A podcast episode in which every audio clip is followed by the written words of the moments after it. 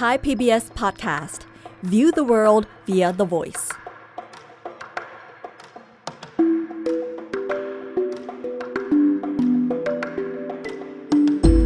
อาเซียนไอส์เปิดมุมมองใหม่ผ่านเรื่องลึกแต่ไม่ลับของผู้คน สังคม และวัฒนธรรมในอาเซียน กับปรางทิพย์ดาวเรือง วัสดีค่ะคุณผู้ฟัง วันนี้อาเซียนไอส์กับดิฉันปรางทิพดาวเรือง ในไทย PBS Podcast จะมาชวนคุณผู้ฟังคุยเรื่องสำคัญ ที่พวกเราทุกคนกำลังเผชิญกันอยู่นะคะ หลายคนกำลังมีความเดือดร้อนไม่มากก็น้อย และหลายคนอาจจะกำลังวิตกถึงอนาคต เพราะว่ายังมองไม่เห็นทางออกเลยว่าจะมาถึงในเร็ววัน นั่นคือเรื่องวิกฤตเศรษฐกิจค่ะ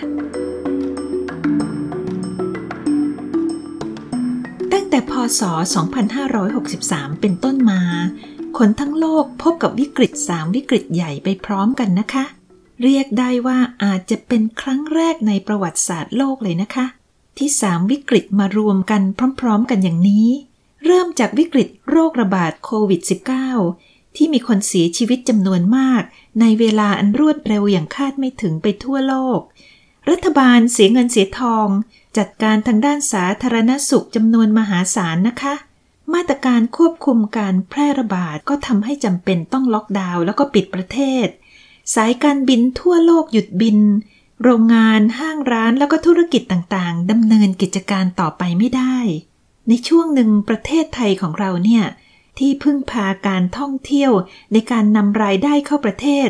ก็มีนักท่องเที่ยวเป็นศูนย์ โรงแรมใหญ่น้อยขาดทุนอ่วมอรไทยเลยนะคะ ภาคอุตสาหกรรมประสบปัญหาการผลิตที่หยุดชะงัก หลายกิจการต้องปิดตัวลง คนตกงานมากมาย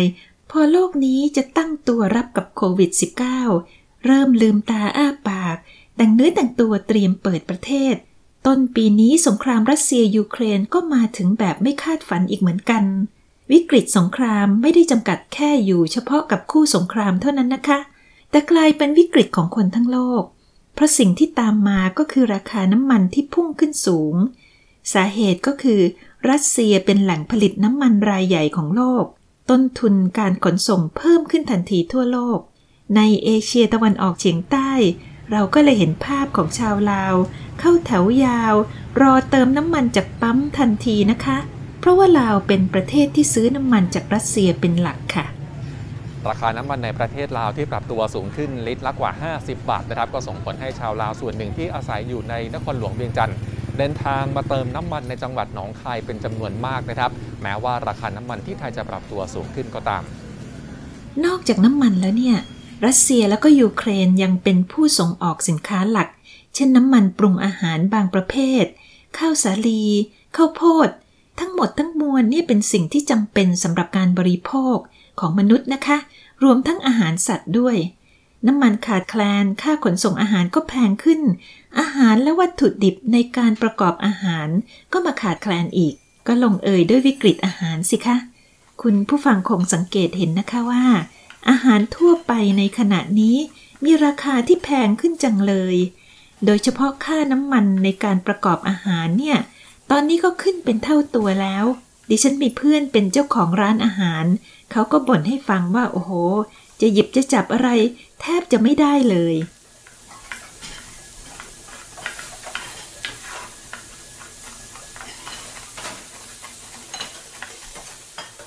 ในเอเชียตะวันออกเฉียงใต้บางประเทศก็ต้องระงงับการส่งออกวัตถุดิบในการปรุงอาหาร เช่น มาเลเซียระงงับการส่งออกไก่สดทำเอาสิงคโปร์เกิดวิกฤตข้าวมันไก่ เพราะว่าไม่มีไก่ขาย ส่วนอินโดนีเซีย ก็มีการประท้วงการขาดแคลนน้ำมันเพื่อปรุงอาหาร จนรัฐบาลต้องระงงับการส่งออกน้ำมันปาล์มไปพักใหญ่ สะเทือนกันไปทั่วโลกนะคะ นี่คือสถานการณ์ปัจจุบันที่ยังไม่ทราบว่าจะสิ้นสุดลงเมื่อไหร่ ถ้าวิกฤตนี้ลุกลามไปหลายปี ก็จะเข้าข่ายมหาวิกฤตเศรษฐกิจ ที่ฝรั่งเคยเรียกว่า the Great Depression ที่เคยเกิดขึ้นแล้วก่อนสงครามโลกครั้งที่สองวิกฤตเศรษฐกิจครั้งนี้ไม่ใช่ครั้งแรก ที่ประเทศไทยและเอเชียตะวันออกเฉียงใต้เคยเจอมานะคะ นับตั้งแต่อดีตเราเคยล้มลุกคลุกคลานกันมาแล้วหลายครั้ง วิกฤตเศรษฐกิจถ้าหากไม่กินเวลายืดเยื้อยาวนานเป็น10ปี มักจะเรียกตามภาษาทางเศรษฐศาสตร์ ว่าเป็นภาวะเศรษฐกิจถดถอย หรือ economic recession หมายถึงภาวะการที่การเติบโตของ GDP ที่หมายถึงรายได้ทั้งหมดที่เกิดขึ้นในประเทศของเราเนี่ยนะคะ มีการติดลบติดต่อกันอย่างน้อยสองไตรมาสเมื่อเทียบกับไตรมาสก่อน แต่ก็ยังมีภาวะเศรษฐกิจตกต่ำที่ร้ายกว่าเศรษฐกิจถดถอยนะคะ คือภาวะเศรษฐกิจตกต่ำที่ภาษาอังกฤษเรียกว่า economic depression เป็นวิกฤตเศรษฐกิจที่กินเวลานาน นานหลายปีบางครั้งก็เกินกว่า 10 ปี ส่งผลกระทบยาวนานต่อชีวิตคนเลยนะคะ เรียกได้ว่ากว่าจะลืมตาอ้าปากได้ ก็ยากจนเป็นหนี้เป็นสินกันไปเป็น 10 ปีเลยค่ะ ตั้งแต่พศ 2472 ถึงปัจจุบัน ประเทศไทยพบวิกฤตเศรษฐกิจใหญ่ ๆ มาแล้ว ไม่ต่ำกว่า 4-5 ครั้งนะคะ ส่วนประเทศในเอเชียตะวันออกเฉียงใต้ก็ใกล้เคียงกันค่ะ คนรุ่นลูกรุ่นหลานจำนวนมาก กำลังพบกับวิกฤตครั้งแรกในชีวิตของพวกเขาเช่นเดียวกัน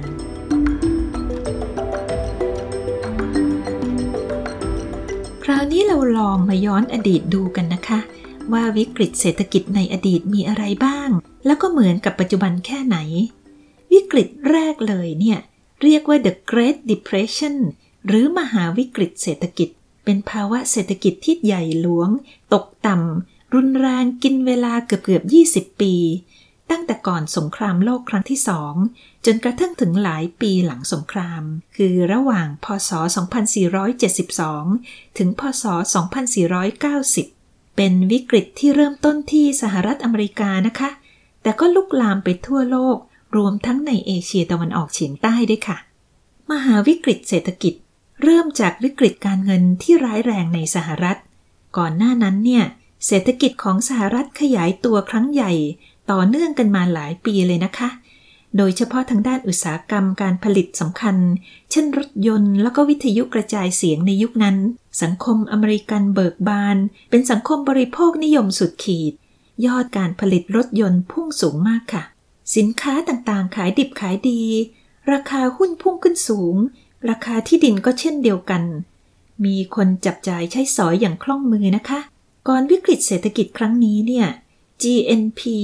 หรือรายได้ประชาชาติของสหรัฐในปีนั้น เพิ่มสูงขึ้นถึง1แสนล้านเหรียญสหรัฐเป็นครั้งแรกเลยนะคะ ถึงตอนนั้นตลาดหุ้นในนิวยอร์กบูมสุดขีด ว่ากันว่าพอถึงปี 2471 ตลาดหุ้นถึงจุดที่ควบคุมไม่อยู่ สถาบันการเงินต่างๆ พากันเปิดธุรกิจขายหุ้น หรือปล่อยกู้ ให้คนเอาเงินไปซื้อหุ้น ปริมาณการค้าหุ้นแต่ละวันสูงมากอย่างไม่เคยมีมาก่อน ก็เกิดระบบในหน้าค้าหุ้นนะคะ ที่ไปกู้เงินจากธนาคาร แล้วก็ไปปล่อยกู้ ให้คนที่ซื้อหุ้นด้วยดอกเบี้ยแพงๆ ราคาหุ้นแกว่งตัวสูงเป็นชิงช้าเลยนะคะ แต่พอถึงปี 2472 เป็นปีที่ฟองสบู่แตก เพราะเริ่มมีข่าวว่าตลาดหุ้นกำลังจะมีปัญหา คนทยอยขายหุ้นตามๆกัน โดยเฉพาะเมื่อนังสือพิมพ์รายงานว่า มีบริษัทใหญ่บางบริษัท เริ่มเจอกับปัญหาสภาพคล่อง ในวันที่ 21 ตุลาคม 2472 มีการเทขายหุ้นอย่างรุนแรง ราคาหุ้นดิ่งเหว ตลาดหุ้นตกต่ำอย่างหนัก มูลค่า GDP ของสหรัฐหายไปกว่า 33%เลยนะคะ นอกจากนั้นคนก็ตกงานกันมาก อัตราการว่างงานพุ่งขึ้นสูงกว่า 25% สูงสุดในประวัติศาสตร์ของสหรัฐในตอนนั้นเลยนะคะ ธนาคารในอเมริกากว่า 11,000 แห่งก็ปิดตัวลง คนที่ฝากเงินไว้กับธนาคารเหล่านี้ ก็ต้องสูญเสียเงินไปทั้งหมด คนอเมริกันกว่า 2 ล้านคน กลายเป็นผู้ไร้ที่อยู่อาศัย แล้วก็ 60%ของประชากรอยู่ในฐานะยากจนในปีแรกของวิกฤตเนี่ย มีอัตราการฆ่าตัวตายของคนอเมริกันทั่วประเทศอยู่ที่ 14 คน ต่อประชากร 1 0 0 0 0แสนคน แต่ที่นิวยอร์กที่เป็นที่ตั้งของตลาดหุ้นเนี่ยมีสูงกว่านั้นนะคะ คือ 17 คนต่อประชากร 1 0 0 0 0แสนคน เป็นตัวอย่างของการฆ่าตัวตายจากภาวะวิกฤต ที่เกิดจากเศรษฐกิจที่เห็นได้ชัดนะคะ ความรุนแรงของวิกฤตนี้แพร่กระจายไปทั่วโลก หนึ่งในนั้นก็มีในเอเชียตะวันออกเฉียงใต้แล้วก็ประเทศไทยด้วยนะคะ ในช่วงนั้นเนี่ยภูมิภาคของเรายังไม่พัฒนามากเท่ากับเวลานี้ ประเทศหลายประเทศยังเป็นประเทศเกษตรกรรม รวมทั้งประเทศไทย ที่ฝรั่งเรียกว่าเราเนี่ยเป็นเศรษฐกิจข้าว คือพึ่งพาการผลิตแล้วก็การค้าข้าวเป็นหลัก มีรายได้จากอย่างอื่นไม่มากนะคะ แต่ยังไงประเทศไทยก็ไม่วายได้รับผลกระทบ ก็คือมูลค่าการส่งออกข้าวของเราลดลงเกือบครึ่ง ในปีแรกของวิกฤตนี้นะคะ แล้วก็ลดลงอีกทุกปี เป็นเวลาอย่างน้อย 3 ปี ราคาข้าวที่ชาวนาไทยขาย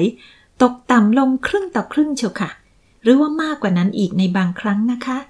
ค่าแรงของกรรมกรที่สมัยก่อนเรียกว่ากุลีเนี่ย ก็ลดลงครึ่งหนึ่งเช่นเดียวกัน ไม่ใช่แค่ข้าวนะคะ แต่ก็มีราคาส่งออกอย่างอื่นด้วย เช่นดีบุกที่ลดลงครึ่งต่อครึ่ง โดยเฉพาะในพศ 2475 ที่เป็นปีการเปลี่ยนแปลงการเมืองสำคัญ คือการเปลี่ยนแปลงการปกครอง 2475 นั่นเองค่ะ แต่ไทยอาจจะยังดีกว่าประเทศเพื่อนบ้าน โดยเฉพาะกลุ่มอนานิคมของอังกฤษ เช่นประเทศพม่าที่ส่งออกข้าวเหมือนกัน หรือว่ามาลายาที่ส่งออกยางและดีบุก ที่อังกฤษเริ่มนำเอาระบบทุนนิยม ตลาดเสรีเข้ามาใช้ พวกนี้ได้รับผลกระทบมากกว่า เพราะว่าผูกเศรษฐกิจของตัวเองเข้ากับตลาดโลกมากกว่า ต่างกับประเทศไทยที่ตอนนั้นมีภาคเกษตรกรรมเป็นหลังอิงอยู่นะคะ ยุคมหาวิกฤตเศรษฐกิจโลกอาจฟังแล้วดูห่างไกลเกินไป แต่ถ้าดูดีๆ จะเห็นความเหมือนกับวิกฤตเศรษฐกิจที่ตามมาไม่น้อยนะคะ คราวนี้ลองมาดูวิกฤตเศรษฐกิจที่พวกเรารู้จักกันดีมากกันดีกว่า นั่นคือวิกฤตการเงินของเอเชีย ที่ใครๆเรียกว่าวิกฤตต้มยำกุ้ง เพราะว่าเริ่มต้นจากประเทศไทยบ้านเราเอง แล้วก็แผ่ขยายไปทั่วเอเชีย ระหว่างปี 2540 กับ 2541 หลายคนคงจำได้นะคะว่าหนักหนาสาหัสเพียงใด หลายคนเงินหมด เสียบ้านเสียรถ หรือไม่ก็ตกงาน แล้วก็มีข่าวฆ่าตัวตายให้ได้ยินบ่อยๆ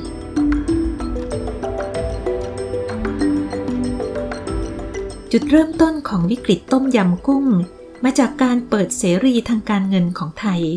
ทำให้ประเทศไทยสามารถเข้าถึงแหล่งเงินกู้จากต่างประเทศได้ง่ายกว่าแต่ก่อน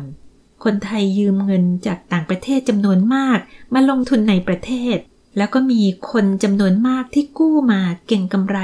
ในโครงการอสังหาริมทรัพย์ แล้วก็ในตลาดหุ้นด้วย ช่วงนั้นถ้าใครจำได้นะคะ จะเห็นว่าราคาที่ดินแล้วก็อสังหาริมทรัพย์พุ่งขึ้นสูงมาก การกู้เงินจากต่างประเทศเนี่ยได้รับความนิยม เพราะว่ามีดอกเบี้ยที่ถูกกว่าในประเทศ ภาคเอกชนจำนวนมากกู้จากต่างประเทศมาลงทุน ตลาดหุ้นก็บูม ซื้อง่ายขายคล่อง เมื่อย้อนกลับไปเราก็คงจะเข้าใจได้นะคะว่า นั่นแหละเป็นสูตรก่อนฟองสบู่แตกชัดๆเลย แต่เวลานั้นก็ไม่มีใครรู้นะคะ เพราะว่าความเฟื่องฟูของเศรษฐกิจกลบความรู้สึกสงสัยของคนได้หมด มีแต่คนกลัวตกขบวนความรวย ก็เลยโหมกู้แล้วก็เก่งกำไรกันยกใหญ่หนึ่งปีก่อนวิกฤตเศรษฐกิจ การส่งออกของไทยก็เริ่มชะลอตัวลง มีการขาดดุลบัญชีเดินสะพัดที่หมายถึงยอดสุทธิของรายรับรายจ่ายของประเทศมากขึ้นเรื่อยๆ แปลความหมายว่า ในความเป็นจริง ค่าเงินบาทของเราเริ่มอ่อนตัวแล้วนะคะ ถึงแม้ว่ารัฐบาลจะพยายามตึงราคาอัตราแลกเปลี่ยนเอาไว้ที่ 25 บาท ต่อ 1 ดอลลาร์สหรัฐ เพราะเป็นอย่างนั้นธนาคารแห่งประเทศไทย ก็ต้องนำเงินทุนสำรองระหว่างประเทศ เอามาซื้อเงินบาท เพื่อพยุงให้ค่าเงินยังแข็งอยู่ พอซื้อไปเรื่อยๆ เงินทุนสำรองระหว่างประเทศก็ร่อยหรอลง เหมือนคนที่มีแต่ควักกระเป๋าออก เงินออกไม่มีเงินเข้า จ่ายต่อไปไม่ไหว แบงก์ชาติก็เลยตัดสินใจปล่อยค่าเงินบาทลอยตัว ในวันที่ 2 กรกฎาคม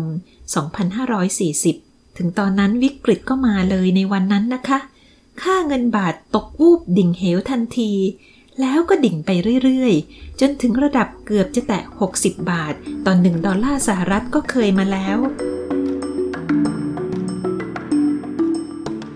ผลที่เกิดขึ้นก็คือ อยู่มาวันหนึ่ง คนที่กู้เงินจากต่างประเทศ ในสกุลเงินดอลลาร์ตื่นขึ้นมาแล้วก็พบว่า ตัวเองมีหนี้เพิ่มขึ้นเป็นเท่าตัว ลองนึกถึงธุรกิจที่เคยกู้เงินดอลลาร์ในอัตราก่อนค่าเงินบาทลอยตัวดูนะคะ สมมุติว่ากู้ 100 ล้านเหรียญสหรัฐ อัตราแลกเปลี่ยน 25 บาทต่อ1ดอลลาร์ก็เท่ากับกู้ 2,500 ล้านบาทถูกต้องใช่ไหมคะ ก่อนกู้เนี่ยก็คิดคำนวณดีแล้วว่าจ่ายได้ ทั้งเงินต้นแล้วก็ดอกเบี้ย แต่อยู่ดีๆมาวันหนึ่ง ค่าเงินบาทกลายเป็นตีซะว่า 56 บาท ต่อ 1 ดอลลาร์สหรัฐ นี่ก็เพิ่มขึ้นมาจาก 2,500 ล้านบาท กลายเป็น 5,600 ล้านบาท ลองคิดดูนะคะ นั่นมากกว่า 100%เลยนะคะที่เพิ่มขึ้น เป็นสถานการณ์ที่น่าสะพึงกลัว มองไปทางไหนก็ไม่มีทางออก หลังจากการลอยตัวเงินบาท ธุรกิจจำนวนมากก็ล้มละลายทันที สถาบันการเงินหลายแห่งปิดกิจการ แรงงานทยอยเดินทางกลับชนบท มีคนตกงานจำนวนมากนะคะ คนชั้นกลางเนี่ยได้รับผลกระทบโดยเฉพาะเลยนะคะ เพราะว่าหลายคนเป็น SME หรือทำธุรกิจขนาดกลาง ธุรกิจกำลังเจริญเติบโตก็ล้มละลายทันที แล้วในขณะเดียวกัน ตัวเองก็กำลังผ่อนบ้านผ่อนรถ ส่งลูกเข้าโรงเรียน และที่น่าเศร้าใจ เหมือนเหมือนกับช่วง The Great Depression หรือมหาวิกฤตที่ผ่านมานะคะ ก็คือมีคนฆ่าตัวตาย เพราะไร้ทางออกจากปัญหาหนี้สินมากมาย สถิติในปี 2542 บอกว่ามีคนไทยเนี่ยนะคะฆ่าตัวตายจำนวน 8.59 คน ต่อประชากร 100,000 คน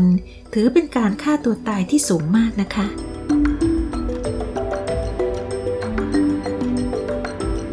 วิกฤตต้มยำกุ้งแพร่ไปหลายประเทศในทวีปเอเชีย ก็เกิดปัญหาคล้ายๆกัน คือบริษัทใหญ่น้อยล้มละลาย ถ้าไม่มีการหนุนช่วยจากรัฐบาล คนตกงานจำนวนมาก แล้วก็ส่งผลกระทบถึงการเปลี่ยนแปลงทางนโยบายการเมือง รวมทั้งเปลี่ยนผู้นำการเมืองในบางประเทศด้วยค่ะ เช่นในประเทศอินโดนีเซีย เพราะว่าความทุกข์ยากจากวิกฤตเศรษฐกิจ บวกกับความคับแค้นของประชากร เรื่องที่รัฐบาลทุจริต ผูกขาดอำนาจทำให้เกิดการเดินขบวนใหญ่ในพศ 2541 สามารถล้มรัฐบาลของประธานาธิบดีพลเอกสุฮาโต ที่อยู่ในอำนาจมาถึง 32 ปีลงได้ ส่วนที่มาเลเซียก็เกิดความแตกแยกทางการเมืองระหว่างนักการเมืองระดับนำที่ไม่เห็นด้วยกับการแก้ปัญหาวิกฤตการเงิน เรื่องนี้นำไปสู่วิกฤตการเมือง แล้วก็การเริ่มต้นของกระบวนการเรียกร้องประชาธิปไตย ที่เรียกว่า Reformasi ในมาเลเซียนั่นแหละค่ะ กว่าที่เอเชียตะวันออกเฉียงใต้จะรอดพ้นวิกฤตต้มยำกุ้งมาได้ ก็สะบักสะบอมไม่น้อยเลยนะคะ หลังจากวิกฤตนี้ผ่านไป ประเทศไทยของเราก็มีความระมัดระวัง ปรับนโยบายให้ดีขึ้น สถาบันการเงินเข้มแข็งขึ้น แล้วก็มีเสถียรภาพขึ้น สรุปง่ายๆนะคะว่าวิกฤตต้มยำกุ้งที่เดือดร้อนกันแสนสาหัสเนี่ย เป็นวิกฤตที่เราทำตัวเองนะคะ เกิดจากความคิดอยากรวยเร็วจากการเก็งกำไร แล้วก็การกู้เงินที่เกินตัว ที่บอกว่าทำตัวเองเนี่ยหมายถึงทั้งเอกชนแล้วก็รัฐบาลนะคะ ผลที่ตามมาก็คือความหายนะที่เหนือจินตนาการเลยค่ะ พอวิกฤตต้มยำกุ้งผ่านไปไม่ถึง 10 ปี เมื่อถึงพศ 2550 ก็เกิดวิกฤตซับพรามในสหรัฐอเมริกา ที่เราเรียกกันติดปากว่าวิกฤตแฮมเบอร์เกอร์นั่นแหละค่ะคำว่าซับพรามหมายถึงสินเชื่อด้อยคุณภาพ เป็นสินเชื่อที่มีความเสี่ยงสูง หรือสินเชื่อที่ปล่อยให้กู้ แก่ผู้กู้ที่ไม่มีคุณสมบัติที่ดี ครบถ้วน พอจะได้รับอัตราดอกเบี้ยในตลาดในลักษณะที่ดีที่สุดได้ เช่นเป็นผู้กู้ที่มีประวัติการกู้ยืม แล้วก็ชำระเงินสินเชื่อที่ไม่ดีในอดีตซับพรามเนี่ย ก็จะปล่อยกู้ในอัตราดอกเบี้ยที่สูงกว่าปกติ เพื่อชดเชยกับความเสี่ยงที่สูงขึ้น ดูไปดูมาวิกฤตครั้งนี้ก็เหมือนกับประวัติศาสตร์ซ้ำรอยนะคะทำให้ดิฉันคิดว่าบางที โลกนี้ก็ไม่ค่อยจำบทเรียนอันเจ็บปวดของตัวเองสักเท่าไหร่ เริ่มจากการที่ภาวะฟองสบู่ในตลาดที่อยู่อาศัยในสหรัฐอเมริกาแตกอีกครั้งหนึ่ง เพราะว่าคนกู้เงินสินเชื่อซับพรามนี่แหละค่ะ เอาไปซื้ออสังหาริมทรัพย์เพื่อเก็งกำไร กู้ไปกู้มาก็ชำระหนี้ไม่ได้นะคะ เพราะว่ากู้มากเกินกำลัง แล้วก็คิดว่าตัวเองสามารถปรับโครงสร้างเงินกู้ได้ง่าย เพราะว่ามาตรฐานเงินกู้ที่ปล่อยต่ำลงแล้ว ในเวลานั้นเนี่ยผู้ปล่อยกู้เช่นธนาคาร อยากให้คนกู้เงินมาก เพราะว่าเขาได้เงินนะคะจากดอกเบี้ย ก็มีการเสนอข้อจูงใจให้คนมากู้เงินกันเยอะ ปัญหาก็มาถึงเมื่อราคาบ้านเริ่มตกต่ำลง ในช่วง 2549 ถึง 2550 มีการผิดนัดชำระหนี้ แล้วก็มีการยึดทรัพย์สินเพิ่มมากขึ้นในอเมริกานะคะ เพิ่มขึ้นอย่างเห็นได้ชัดทีเดียว ราคาบ้านตอนนั้นก็ไม่ได้สูงขึ้นอย่างที่นักเก่งกำไรคิดกัน ในขณะที่อัตราดอกเบี้ยลอยตัวก็เริ่มสูงขึ้นคนถูกยึดทรัพย์มากมายนะคะ แล้วก็รวดเร็ว ตั้งแต่ช่วงปลายปี 2549 เป็นต้นไป ผู้กู้หลายพันราย ถูกบังคับให้ชำระหนี้ก่อนกำหนด เมื่อเศรษฐกิจสหรัฐชะลอตัวลง ปัญหาก็กระจายอย่างรวดเร็วไปทั่วโลก ในช่วงราวๆ 2550 ถึง 2551 นะคะ รายงานในเดือนกรกฎาคม 2551 ก็ชี้ว่า ตอนนั้นเนี่ย ธนาคารแล้วก็สถาบันการเงินที่สำคัญทั่วโลก รายงานยอดการขาดทุนที่สูงสุดรวมกันสูงกว่า 4.35 แสนล้านดอลลาร์สหรัฐทีเดียว สำหรับประเทศไทยถือว่าโชคดีกว่าอเมริกา ที่ผลกระทบไม่มากเท่ากับครั้งที่ผ่านมา เพราะสถาบันการเงินในไทย เรียนรู้ประสบการณ์อันเจ็บปวดจากต้มยำกุ้งมาแล้วนะคะ ก็เลยมีนโยบายปล่อยสินเชื่อแล้วก็การลงทุนที่รัดกุม มีมาตรการควบคุมสถาบันการเงิน อย่างเข้มงวดนับแต่นั้นเป็นต้นมา แต่ก็ไม่ได้หมายความว่าไม่มีปัญหานะคะ เพราะอเมริกาเป็นประเทศคู่ค้าสำคัญของไทย ความต้องการสินค้าจากไทยไปขายยังสหรัฐอเมริกา แล้วก็ความต้องการวัตถุดิบต่างๆ จากประเทศไทย ก็ลดน้อยลงไปด้วย เมื่อดัชนีตลาดหุ้นในอเมริกาตกลง ก็ฉุดให้หุ้นในประเทศอื่นๆ รวมทั้งในประเทศไทยแล้วก็อาเซียนดิ่งลงด้วย ตอนนั้น GDP ของประเทศไทยลดลงติดต่อกันถึง2ไตรมาส นับเป็นภาวะเศรษฐกิจถดถอยอีกครั้งหนึ่ง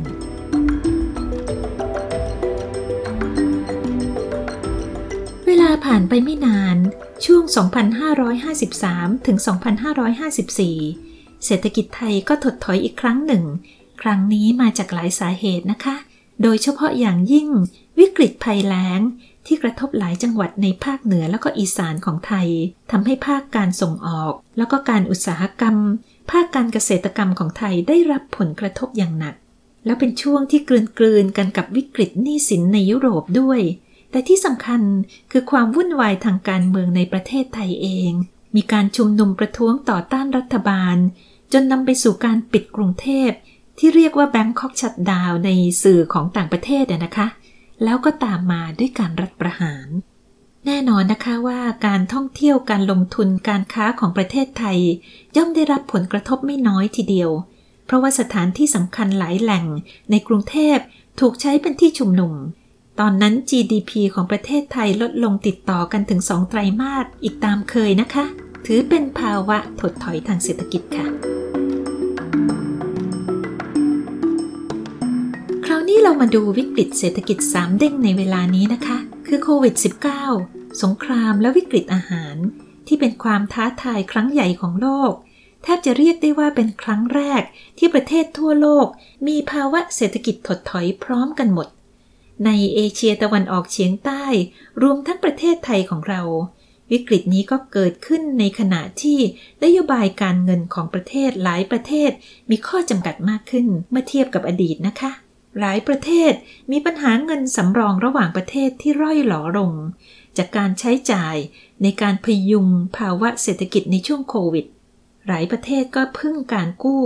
มีหนี้สินมากขึ้น โดยเฉพาะหนี้สินสาธารณะนะคะ วิกฤตครั้งนี้เนี่ยสังเกตได้นะคะว่าเอเชียตะวันออกเฉียงใต้มีปัญหาในฐานะของผู้บริโภค แทนที่จะเป็นผู้ส่งออกอย่างที่ผ่านมา เมื่อตอนต้นเราพูดถึงผลกระทบจากโควิดไปแล้วนะคะ คราวนี้มาถึงสงครามรัสเซียยูเครน ประเทศเอเชียตะวันออกเฉียงใต้ ก็เจอคลื่นลมทางเศรษฐกิจรอบสอง แล้วก็ผลกระทบที่ได้จะต่างกันออกไปตามภาวะของแต่ละประเทศนะคะ ที่แน่ๆคือสิ่งที่ตามมาจากสงคราม ก็คือราคาวัตถุดิบทางการเกษตร สินแร่ที่จำเป็นแล้วก็น้ำมันที่เพิ่มสูงขึ้น ตัวที่เป็นปัญหามากๆก็คือราคาน้ำมันดิบ นิกเกิลข้าวสาลีแล้วก็ข้าวโพด ที่กระทบไทยสิงคโปร์แล้วก็เวียดนามมากนะคะ เพราะเราเป็นประเทศนำเข้าเป็นหลัก สิงคโปร์และไทยเป็นประเทศที่มีราคาน้ำมันสูง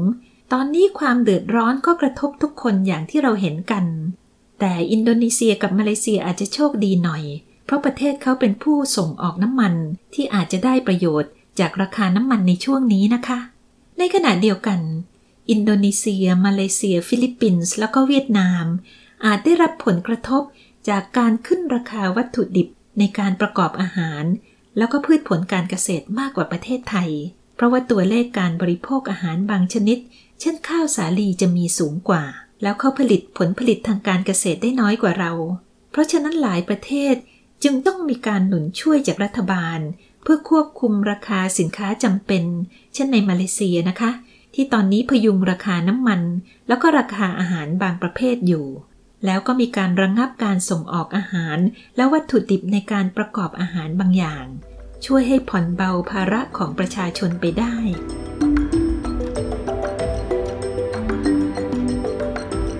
ถ้าจะถามว่าวิกฤตเศรษฐกิจในปัจจุบัน ต่างกับวิกฤตต้มยำกุ้งอย่างไร ดิฉันคิดว่าต่างกันที่สาเหตุการเกิดของวิกฤตนั้นๆ ค่ะ ในขณะที่ต้มยำกุ้ง เกิดจากการดำเนินนโยบายที่ผิดพลาด การกู้เกินตัวแล้วก็การเก็งกำไร เป็นเรื่องของการทำตัวเองอย่างที่พูดไปแล้วทำตัวเองในระบบการเงินนะคะ